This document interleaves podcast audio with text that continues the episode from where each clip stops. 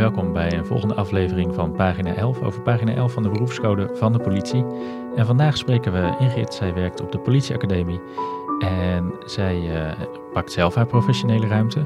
Maar zij heeft ook een prachtige taak, namelijk om met nieuwe politietalenten aan de slag te gaan. Wat is professionele ruimte en uh, nou, hoe kunnen zij daarmee aan de slag?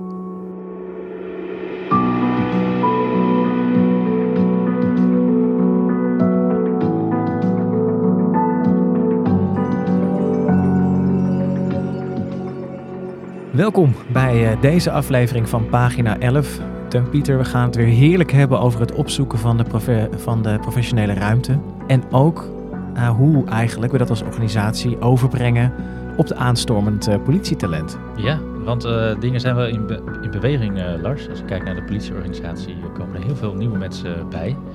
Um, en um, ja, hoe, hoe betrek je die dan bij de politieorganisatie? En wat doe je dan met pagina 11? Dat is de pagina waar we helemaal dol op zijn hè, van, de, van de beroepscode. Dat gaat uh, eigenlijk vooral over professionele ruimte. En uh, ja, in deze podcast zijn we lekker aan het verkennen hoe daar invulling aan wordt gegeven. En eigenlijk beginnen we dan dus nu, of, of gaan we eigenlijk naar de bron? Want daar waar die uh, nieuwe agent eigenlijk ja, al zijn vaardigheden opdoet, om daar natuurlijk gelijk die uh, pagina 11 al goed uh, tussen de oren te krijgen. Ja, zitten we bij het onderwijs. Dus ook jouw, uh, ja. Ja. jouw kennisgebied. Ja, en ik ehm, heb een collega van mij gevraagd, Ingrid, om daarover met ons in gesprek te gaan. Want ehm, nou, ik ben wel fan van deze collega, om het zo te zeggen. En ehm, ja, ontzettend leuk om, om om te merken hoe zij haar onderwijs uh, vormgeeft. En um, uh, het is superleuk, want waar Ingrid en ik ook bij betrokken zijn, is het onderwijs bij VIC. En die letters staan voor Veiligheid, Integriteit en Klachten. Hebben we eerder gehad in een aflevering. Dat is namelijk de afdeling die verantwoordelijk is voor de beroepscode. En um, nou, dat is dus een super, super boeiende hoek van de, van de politieorganisatie. En nou, daar heeft Ingrid ook zeker kijk op. Dus nou, ik ben er helemaal klaar voor. Nou, eh, we halen erbij. Ja, ze zit dus op afstand. Dat is wel goed om eventjes eh, erbij te zeggen. Dus uh, hier onder de schuif uh, hebben we haar klaarstaan. Welkom in, uh, in deze podcast. Dankjewel, Lars. en dankjewel, Teun Pieter. misschien wel leuk om mee te beginnen. Ingrid, waar zit jij nu? Um, ik zit op dit moment op Sint Maarten. Dus het Caribische gedeelte waar de politieacademie ook onderwijs verzorgt. Kijk eens aan. En uh, welk onderwijs mag je daar verzorgen? Um, ik ben hier nu voor twee weken. Ik verzorg nu uh, onderwijs voor het basispolitieonderwijs. Uh, dat zijn studenten die zijn al een uh, jaar onderweg in, in het onderwijs. En ik geef nu de vakken rouw en verlies in combinatie met slecht nieuwsgesprekken. En ondertussen werd ik ook gevraagd of ik nog even de aangifteprocessen wilde weer, zeg maar, wilde geven, omdat dat weer te lang was geleden en zij straks voor hun examen zitten. Kijk eens aan. Nou, dat is, uh, klinkt als een uh, breed palet aan, uh, aan onderwijs, als ik het zo hoor. Um, professionele ruimte, staat dat ook op de, op de agenda? Nee, professionele ruimte staat niet zozeer op de agenda. Maar ik heb wel eens gezegd van als het begrip niet was, als het begrip niet had bestaan, had ik het waarschijnlijk ontwikkeld. Want bij mij valt er staat alles um, eigenlijk bij mijn eigen professionele, professionele ruimte, omdat ik anders niet de docent zou kunnen zijn die ik graag wil zijn en die ik ook ben. Kijk eens aan. Heb je daar een, uh, een voorbeeld van misschien? Nou, um, kijk, je leert natuurlijk vanuit uh, het werk um, hoe je voor de klas kan staan. Uh, je leert het vanuit de studie en uiteindelijk ook vanuit je ervaring. Maar het belangrijkste voor mij is, is dat ik bewust ook mijn kwaliteiten in kan zetten. En dat ik daar dus ook uh, bewust mee bezig ben. En dat betekent soms dat ik kan zeggen van, goh, nou dat heb je leuk gedaan. En soms ook wel eens dat ik denk, nou Ingrid, dat had je beter anders kunnen doen. Zonder daar een oordeel over te hebben. En dat is voor mij de professionele ruimte, dat ik daarin mag uh, bewegen en dat het oké is wat ik doe. Um, ja, dat en dat ik dus kan ontwikkelen. Um, en dat versterkt uiteindelijk ook uh, mijn zelfvertrouwen om um, ja, ook steeds andere dingen te doen en uit te proberen. en ook uiteraard om andere collega's daarbij te betrekken. Want ook dat is professionele ontwikkeling. Er staat niet ergens dat ik dat moet doen. Maar dat heb ik wel nodig om uiteindelijk ook goed onderwijs te kunnen geven. Hoe, maar hoe doseer je zeg maar iets wat niet ergens staat van zo en zo moet je dat doen? Zeg maar dat voorbeeld wat jij nu eigenlijk ook geeft, hoe jij professionele ruimte inricht. Hoe doseer je dat? Ik kan me voorstellen dat dat, dat, dat, is, dat maakt het ook wel een beetje uh, abstract, zeg maar. Ook wel een beetje, ja, dus het, het, komt bijna neer op dat je iemand uitlegt, ja, dat, dat gaat op gevoel of zo, of op, uh, of op inzicht. Dat zijn moeilijkere begrippen dan dat het gewoon een artikel is uit het wetboek. Uiteraard, ja. Bij mij, uh, het is ook niet dat ik, uh, wel een mooie vraag trouwens, maar het is niet dat je ook zegt, oh, nu gaan we het hebben over de professionele ruimte. Professionele ruimte is eigenlijk een begrip waar, uh, wat voor mij en wat ik hoop ook wat ik aan mijn studenten kan geven, is iets wat vanuit bewustzijn bij hun moet gaan komen. En bij mij in de lessen herkennen ze dat door de vragen die ik stel.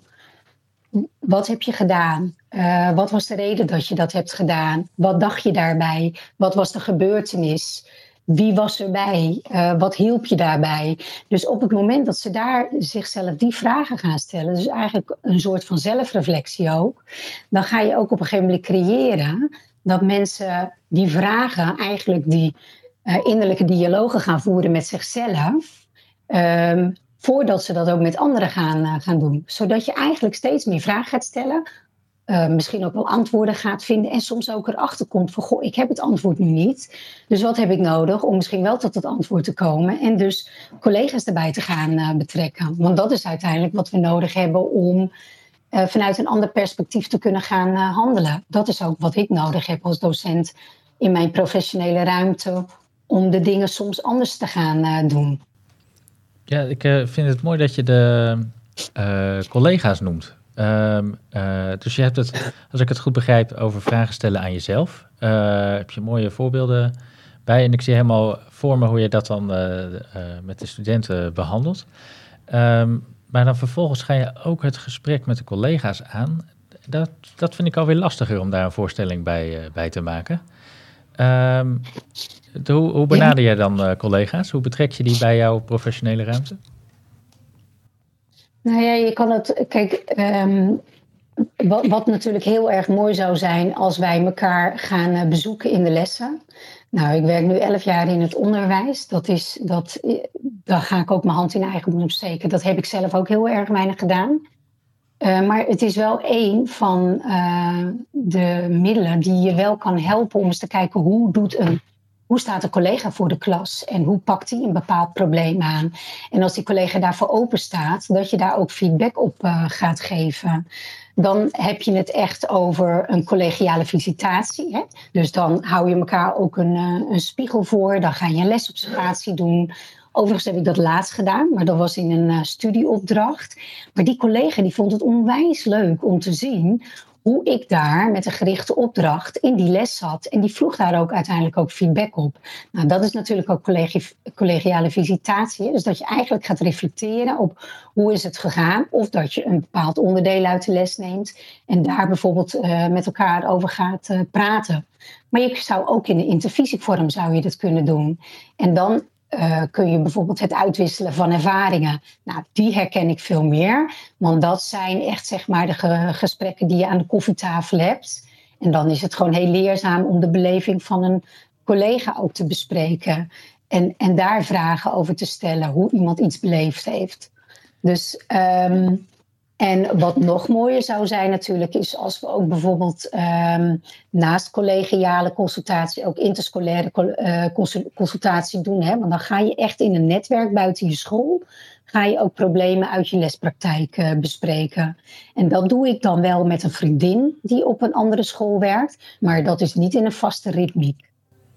En um, uh, wat brengt het jou dan als je dan zo met elkaar in, in gesprek bent en er ervaringen aan het uitwisselen? Ja. Daar, daar leer ik echt van. Hoe ziet een ander iets? Hoe heeft hij het ervaren? Het geeft mij echt gewoon dat ik het vanuit een ander perspectief kan uh, zien. Dat is wat ik er echt van leer. Want uiteindelijk, en, en dat is ook wat ons vak als docent heel kwetsbaar maakt, is dat het een heel individueel gericht vak is. Als je kijkt ehm, op, op het grote, op mesoniveau, dan gaan de scholen, die hebben eigenlijk een visie bepaald. En die, het, het, mooiste is als die visie natuurlijk gedragen wordt door alle docenten in die school. En dan heb je een consistentie in het onderwijs, hoe het bedacht is en hoe het uitgevoerd wordt. Um, en, en als je dan kijkt van ja, hoe vaak hebben wij het daarover? En dus als ik kijk op mijn eigen uh, instructieniveau, klopt dat? Ja, dan ga ik weer even heel, um, heel eerlijk zijn. Um, ik pak niet zo snel dat visiedocument bij en ik check niet van goh, doe ik eigenlijk wat, nou ja, wat, wat ze op. Uh, vanuit de leiding uh, bedacht hebben. Hè? Doe, werk ik bijvoorbeeld aan dat constructivistische onderwijs? Doe ik zoals zij het voor de ogen hebben? En ik denk dat het de kunst is om juist um, het met collega's daar ook over te hebben. Hoe geef jij onderwijs en hoe is het eigenlijk bedoeld? In welke organisatie werken wij? En hoe willen ze graag dat we dat doen? Zodat uiteindelijk daar consistentie op komt hoe het bedacht is en hoe het uitgevoerd is. Uh, als we deze dus uh, even vertellen, want ik vind het mooi, je, je schetst er nu even in de context van jouw eigen rol binnen de organisatie en dus de, in het geven van onderwijs en ja. hoe je uh, en, en ook in het doorgeven van de inhoud aan die aanstormende uh, politietalenten, uh, hoor ik bijna in terug dat pagina 11, uh, dat daarin zit de vaardigheid, de vaardigheid intuïtie en de vaardigheid intervisie. Dat die bijna voortkomen van als je, als je dat goed doet en je dus als agent pagina 11 helder hebt en eigenlijk elke werknemer binnen de politieorganisatie, om het zo te zeggen, dan gebruik je die professionele ruimte op voorwaarde dat je dus zelfreflectie toepast en dat je intervisie toepast. Juist. Juist, ja. die zou ik er inderdaad bijna misschien wel op stip nummer 1 zetten. Zelfreflectie, absoluut. Ja, en dat is ook, hè, want je stelde mij zo net de vraag: hoe doe je dat dan in de klas? Hoe, hè, want het is een abstract begrip, hoe zien ze dat terug? Mijn, mijn studenten die zeggen dat ook altijd van: jee, wat stelt u veel vragen? Ja, maar dat is misschien maar wel belangrijk. Ik, stel, je wil ik stel veel vragen. Je wil aanzetten dat mensen uiteindelijk natuurlijk die vragen ook bij zichzelf, eh, zichzelf zouden stellen of Juist. elkaar zouden stellen. Van, Juist. Leg me uit, Juist. collega, waarom heb je dit gedaan? Niet eens als een, het klinkt dan heel beoordelend, maar meer van help me om te begrijpen waarom je dit besluit hebt genomen. Zodat, misschien zou ik volgende keer namelijk Ja. eenzelfde afweging maken. Ja. Juist. Ja, hoe heb je dit gedaan? Wat was de aanleiding, de context? Wat ging er in je hoofd? Wat ging er in je gevoel om? Hoe kijk je er nu op terug? Wat zou je mij adviseren? Ja, klopt. Ja. We- Wel even nieuwsgierig naar. Wordt dit dan ook als ruimte ervaren? Hè? Dus zijn de meeste studenten dan, als ze dit horen... Ik kan me ook voorstellen dat twee kanten op kan slaan. Aan de ene kant kan je denken, dat is fijn zeg. Ja. Ik word dus door de organisatie, via de beroepscode... ik word vertrouwd in mijn professionaliteit in het maken van besluiten. Ja. Eh, maar als je net even Ja. een ander type mens bent... kan het ook juist spannend zijn. Van, ja, oh, maar wanneer heb ik het dan goed gedaan? Absoluut. En wat is, wat is jouw ervaring? Ja. Waar, waar zitten de meeste... Worden de meeste mensen er juist blij van die ruimte? Of vinden ze het juist ook spannend omdat het minder concreet is? In de klas worden ze er blij van. En, eh, en vaak als ze dan weer die ene deur doorlopen, dan vinden ze het spannend. Ja, die ene Ja. deur, wat bedoel je daarmee? Ja. De deur om weer terug te gaan naar Oh, eh, die- de werkvloer. ja, ja, precies. Waar, an- waar collega's, waar collega's ehm, niet alle collega's dit op deze manier doen. Want het gebeurt dat collega's op een andere manier met communicatie omgaan dan hoe wij het op dat moment in de klas hebben gedaan. En daar ben ik mij wel heel erg van bewust. En dat bespreken we ook. Ja. Ja, dat, Dat lijkt, wordt ook dat lijkt- besproken van waar komt dat door en wat is er voor nodig om. eh, ja, dat. ja, die lijkt me ook Ja. lastig. Als je natuurlijk als eh, agent in Die opleiding is lastig. helemaal geïnspireerd weer eh, het klaslokaal uitloopt en, eh, en dit soort vragen misschien wel aan je collega's zou willen stellen. ja. Ja, is wat dat betreft in jouw... En kijk, maar wij als de. Ja, Ja? gaan we, ja, we hebben iets vertraging soms door, door de verbinding met, met Sint Maarten. Dus even als uitleg, als uitleg voor de luisteraar. Maar eh, wat, wat jou betreft, daarin zou je het bijna moeten hebben over dat we eh, voor de collega's die al een tijdje van de opleiding af zijn. En natuurlijk wordt er wel, er wordt bijgeschoold en mensen. Maar dat dat, dat het eigenlijk wel een heel belangrijke is. Los van eh, dat je af en toe de schietbaan op moet en af en toe je, je conditie uh, moet bijhouden. Maar dat ook dat, dat uh, leren vragen stellen aan elkaar, dat dat een, een eigenlijk een ja. hele belangrijke is.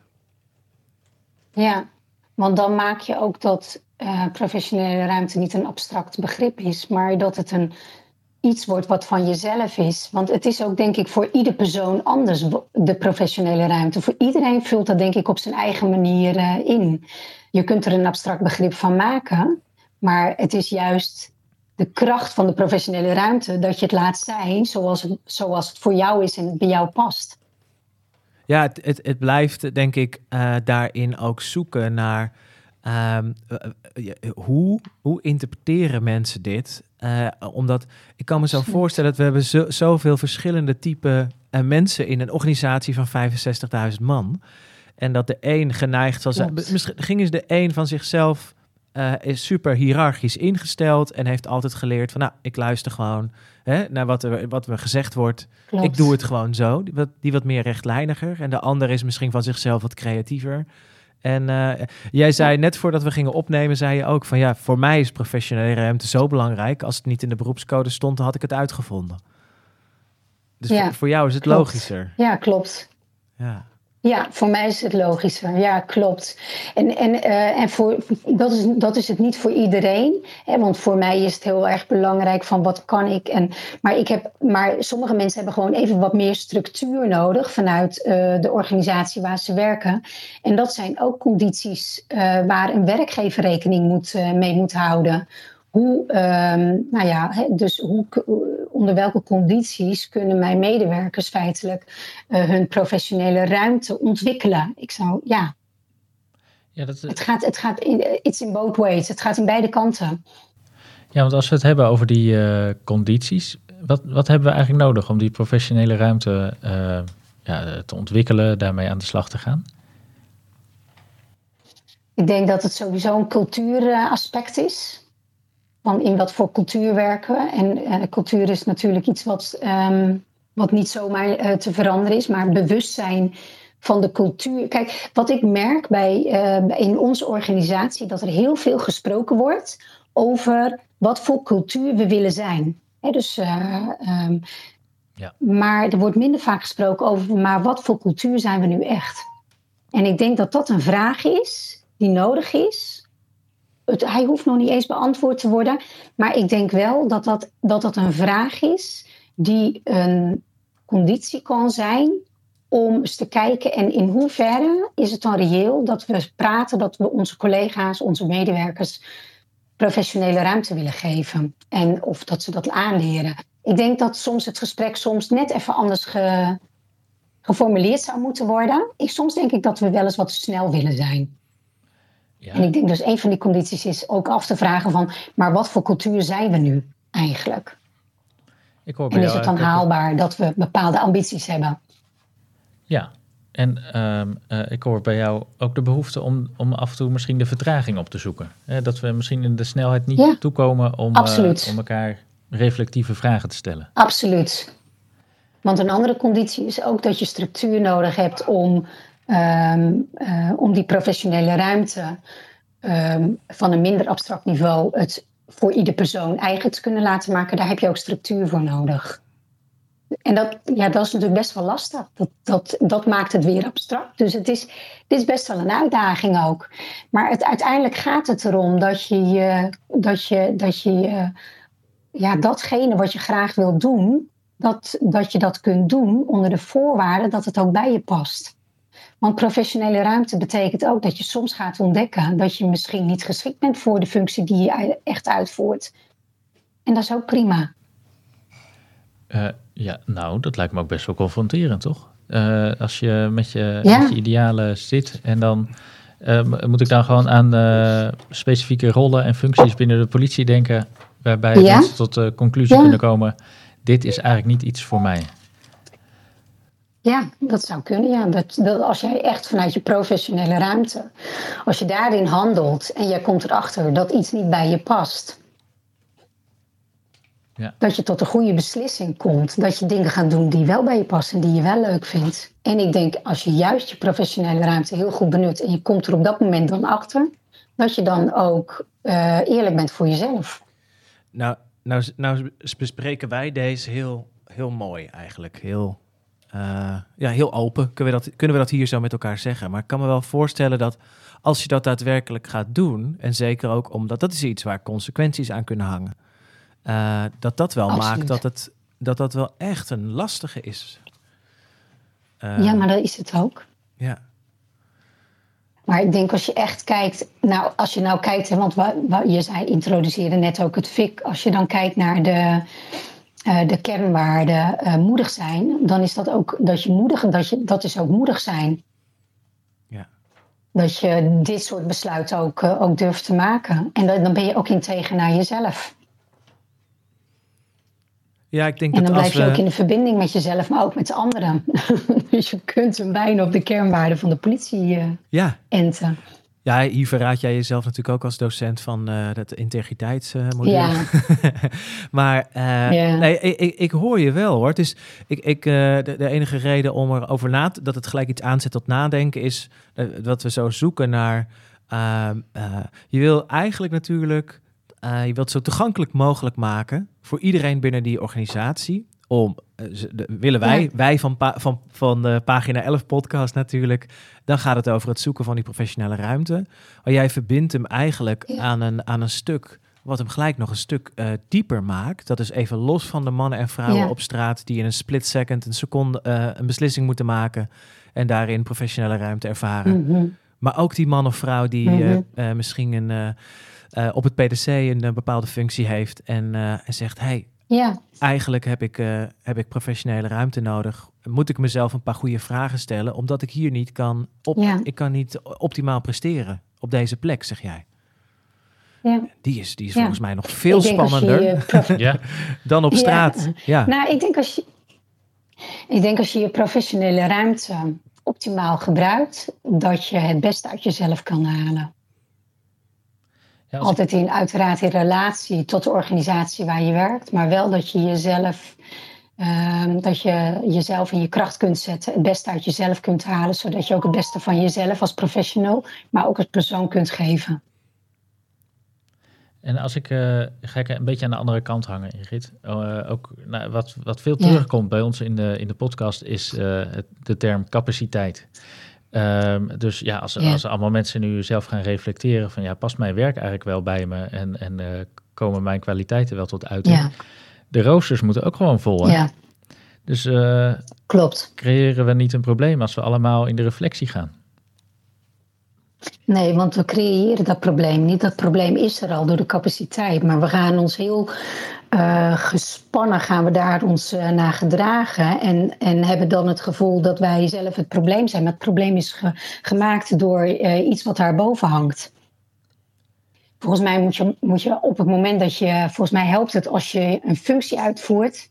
en je wilt dat doen op de manier zoals het bij jou past... en waar je dus zelf ook behoefte aan hebt dat je vanuit die professionele ruimte ook gaat kijken in hoeverre je dat waar kunt maken. En als blijkt inderdaad dat dat niet lukt, omdat bijvoorbeeld er een capaciteitsprobleem is, eh, dan zeg ik niet gelijk dat je moet stoppen. Maar ik denk wel dat het goed is om dat met de collega's te bespreken, maar wel elkaar ook die spiegel voor te houden van hé, hey, wij zijn het probleem. Het probleem is gecreëerd. En hoe kunnen wij in ehm, nou ja, eigenlijk dat weinige wat we nu aangereikt krijgen en de middelen waar we het mee moeten doen, hoe kunnen we dat dan op de beste manier doen? Ja, dus ik Dat hoor is ook zeggen- professionele ruimte. Ja, en dus eigenlijk expliciet maken, wat hebben we wel in huis eh, in tijden van schaarste en hoe kunnen we daar dan het beste van Juist. Juist. Juist. En ook heel reëel te blijven, want het is ook zoals het is. Alleen we maken soms dingen heel erg een probleem van onszelf. Terwijl met die professionele ruimte ik juist ook even soms erboven kan hangen. En denken van, maar wat is nu van mij en wat is eigenlijk van de ander? Ja, dit, en dit, eh, dit, eh, in mijn hoofd verbind ik dit natuurlijk heel snel met eh, politiecultuur. eh, dat we van heel veel problemen Ja. de eigenaar zijn. En ik hoor je Ja, eigenlijk want daarvoor zijn we ook niet. uiteindelijk politie geworden. Nou ja, weet je, het, het, is ook heel logisch, want daarvoor zijn we ook politie geworden. Want we willen gewoon heel erg graag helpen en we willen dienstbaar zijn. Maar het is tegelijk is het ook onze bottleneck. Het is ook wat ons juist verstikt. En dus is het denk ik ook goed als we juist met elkaar daarover in gesprek gaan. En elkaar die spiegel voorhouden. En als je dan kijkt naar de docenten onderling op de politieacademie, dat helpt ook om uh, eens bij elkaar te kijken van hoe kijk jij naar, hoe kijk ik ernaar, hoe heb ik het gedaan, uh, hoe zou ik het anders kunnen doen. En dat kunnen de collega's op straat ook doen. Um, door daar soms eventjes bij stil te staan. Ook al is daar heel weinig tijd voor. Maar juist, soms creëren we tijd door het juist wel te doen. Omdat het dan gevoelsmatig, dan gaat er op een gegeven moment wel wat ruimte komen. In plaats van dat de klok bepaalt wat tijd is. Ja, het is een, in zekere zin een uh, investering die zichzelf wel uitbetaalt. Als we, als we, collega's ja. gaan, als we met collega's in gesprek gaan en uh, elkaar gaan bevragen. Ja, ja.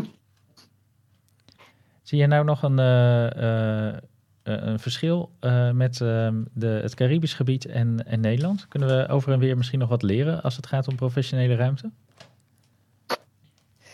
Um, ja, ja, tuurlijk is er een verschil. Omdat um, er hier op een andere manier ook wordt, uh, wordt, wordt samengewerkt. Um, ik vind het wel heel. Kijk, ik kan het alleen vanuit de onderwijssituatie zeggen, omdat ik geen ervaring heb. Ik heb hier nog nooit op straat gewerkt.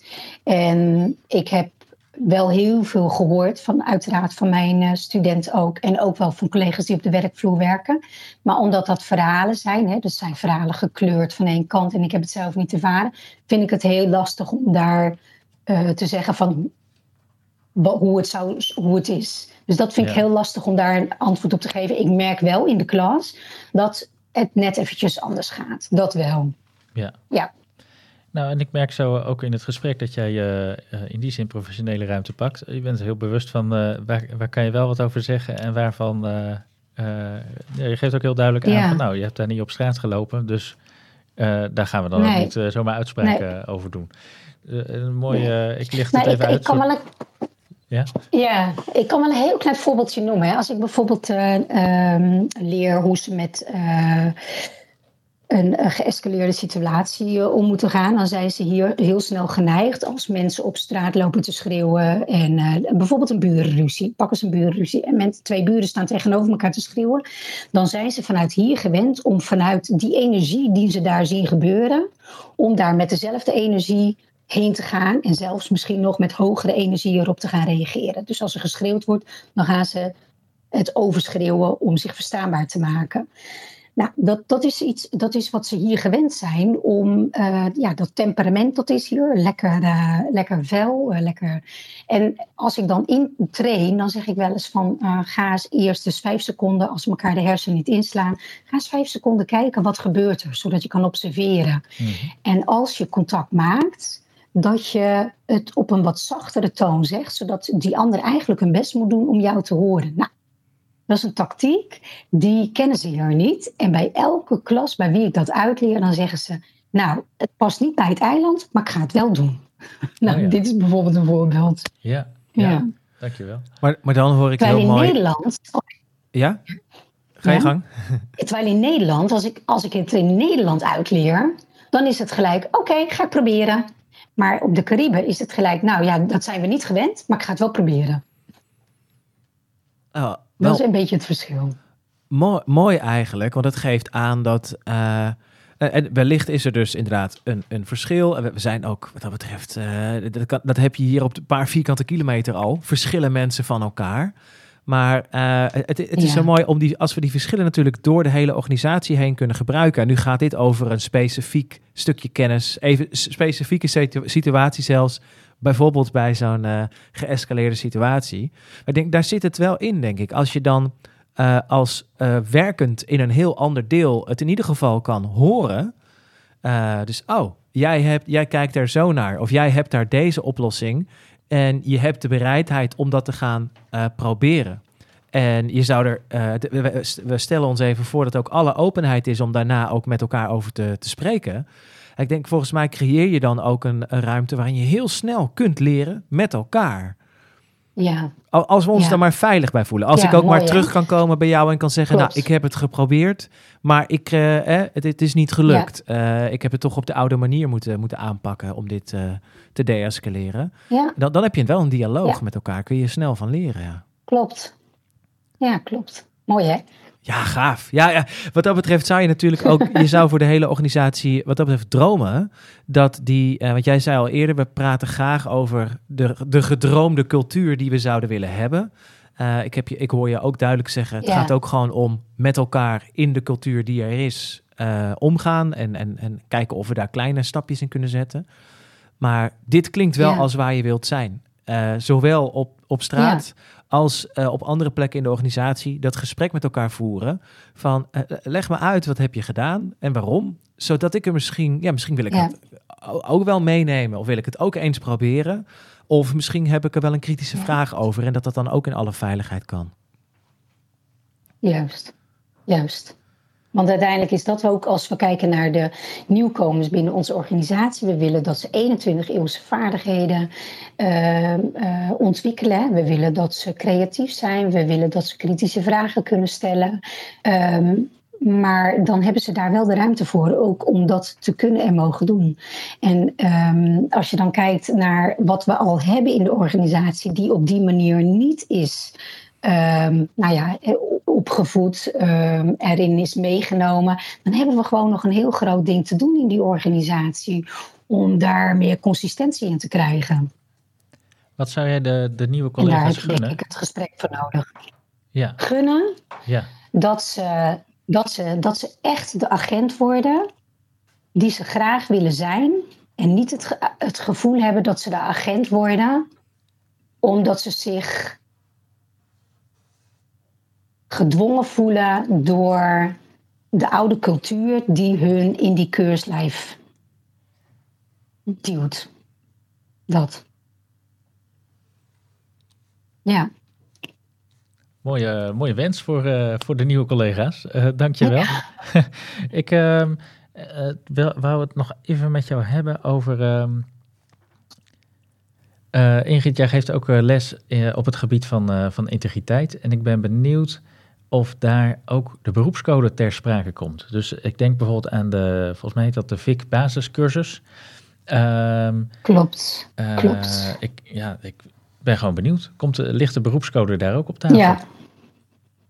Ja, die ligt daar eh, inderdaad op, eh, op tafel. De, dat wordt meestal besproken op eh, de eerste ochtend. Dan hebben we twee teamchefs als gastdocenten, gastsprekers in de klas. En die bespreken eigenlijk, ja, die geven eigenlijk een kijkje op hun werkzaamheden en ehm, waar zij zich mee bezighouden. En daar wordt onder andere de beroepscode ook eh, besproken. Zelf doe ik het altijd, integreer ik hem. Ik leg hem dus niet, ik, hij staat bij mij niet op een, in een PowerPoint, maar ik integreer hem eigenlijk in eigenlijk wat ik zo net ook deed. Van, ja, als je dan kijkt naar de kernwaarden, wanneer ben je dan eh, moedig? Hoe ziet dat er dan uit als jij een besluit voor jezelf neemt, wat misschien contra is van wat andere mensen graag zouden willen zien? Vind ik ook moedig besluit, kan ook moedig zijn. Dus moedig dat je de, en zo integreer ik hem altijd zelf in het, eh in het klassenleergesprek, onderwijsleergesprek, wat ik dan heb met de klas eh, tijdens de lessen. Dus hij, ja, hij ligt op tafel inderdaad, hij wordt besproken. Ja, en dan verbind je hem dus aan de, aan de kernwaarden van de politie. Klopt. Ja, dus het is eh, wa- wat je wel eens merkt, hè, want als je het boekje, boekje neemt waar het in staat, dan staat het heel mooi in eh, uitgeschreven. Maar het is juist de kunst, volgens mij, als we het hebben over professionele ruimte, om te kijken, goh, als ik nou naar die kernwaarden kijk, hoe ziet dat er dan voor mij uit? En ik denk als je dat kunt integreren, dan, dat je dan ook begrijpt wat die kernwaarden inhouden, inhoudt, zonder dat je de, de, het abstracte theoretische begrijpt van eh, wat ermee bedoeld wordt. Want volgens mij hebben we daar het gesprek over te doen. Hoe ziet voor jou die kernwaarde er voor jou uit? En hoe uitzicht dat in jouw werkzaamheden? Want integriteit kan ook zijn dat je een fout hebt gemaakt en dat je, het, dat, je dat bespreekbaar maakt met iemand op je werk. Ja, ja want de, dat, dat vinden we wel een mooi aspect ook van die pagina 11. Dat, eh, nou, het gaat over ruimte, er wordt een hoop ruimte geboden. Ehm, maar dan volgt er wel alinea over eh, verantwoorden. Uh, dus je moet verantwoorden ten opzichte van je, van je leidinggevende. Of uh, nou ja, in ieder geval, je moet achteraf ook kunnen uitleggen wat je gedaan hebt. Um, Klopt. Uh, ja, dat, dat hoort er toch ook wel een beetje bij op die pagina. Ja, en ik vind het ook heel moedig als een, uh, een collega iets heeft gedaan wat misschien niet helemaal handig was. Laat ik het dan heel voorzichtig uitdrukken. En, uh, en dat bespreekbaar maakt. Daar heb je echt moed voor nodig om dat te doen. En als diegene dat doet omdat hij zich wil verbinden aan de kernwaarden van de organisatie en daar integer in wil blijven zijn, omdat het een betrouwbaar persoon wil zijn en, en niet als een, een eindselganger door de organisatie wil gaan, dan wil die tegelijkertijd in de verbinding blijven. Dan denk ik, dan heb je alle vier de kernwaarden te pakken. Hmm. En in hoeverre kijken wij op die manier dan naar zo'n situatie van een collega? Zijn we zelf in staat om op die manier, eh, op, op die manier naar te kijken? Ja. ja, dat zijn kwetsbare momenten als ik, als ik uh, jou zo dat wil vertellen. Um, Absoluut. ja, hoe blijf je dan in verbinding? Dat, uh, dat zou wel een uitdaging kunnen zijn. Klopt. Kijk, als, als iemand echt iets over de schreef is gegaan, dan ontkom je er niet aan om, om uh, misschien naar een strafmaatregel te gaan. Maar daar gaat, gaat het hier nu niet over. Het gaat mij echt erover dat we, zijn we in staat om zo'n gesprek met onszelf, hè, als we het hebben over iemand die misschien waarvan de casus besproken moet worden, kunnen wij op het niveau van de kernwaarden dat gesprek over die persoon hebben en bij een oordeel weg te blijven. Volgens mij kunnen de kernwaarden daar helpend bij zijn om niet te oordelen over zo'n persoon, ongeacht wat de maatregel gaat zijn, de consequentie van zijn gedrag. Ja, ja. nou ja, als we een lerende organisatie uh, willen zijn, lijkt me dit een, uh, een belangrijke voorwaarde om met elkaar over te hebben. Wat ging goed en ja? uh, wat, wat zou beter kunnen? Absoluut. Ja, ja. Ik, dat is een andere podcast, denk ik. precies. we hebben ook genoeg voer weer voor een volgende aflevering. Ik kijk naar de klok en ik kijk naar Lars. Um, ik denk dat we jou een hele fijne lesdag daar op uh, Sint Maarten gaan wensen. En uh, heel erg bedankt dankjewel, voor, uh, dankjewel. Dank voor deze reflecties. Dankjewel. Dank voor de vragen en dank dat ik erbij mocht zijn. Leuk, dankjewel.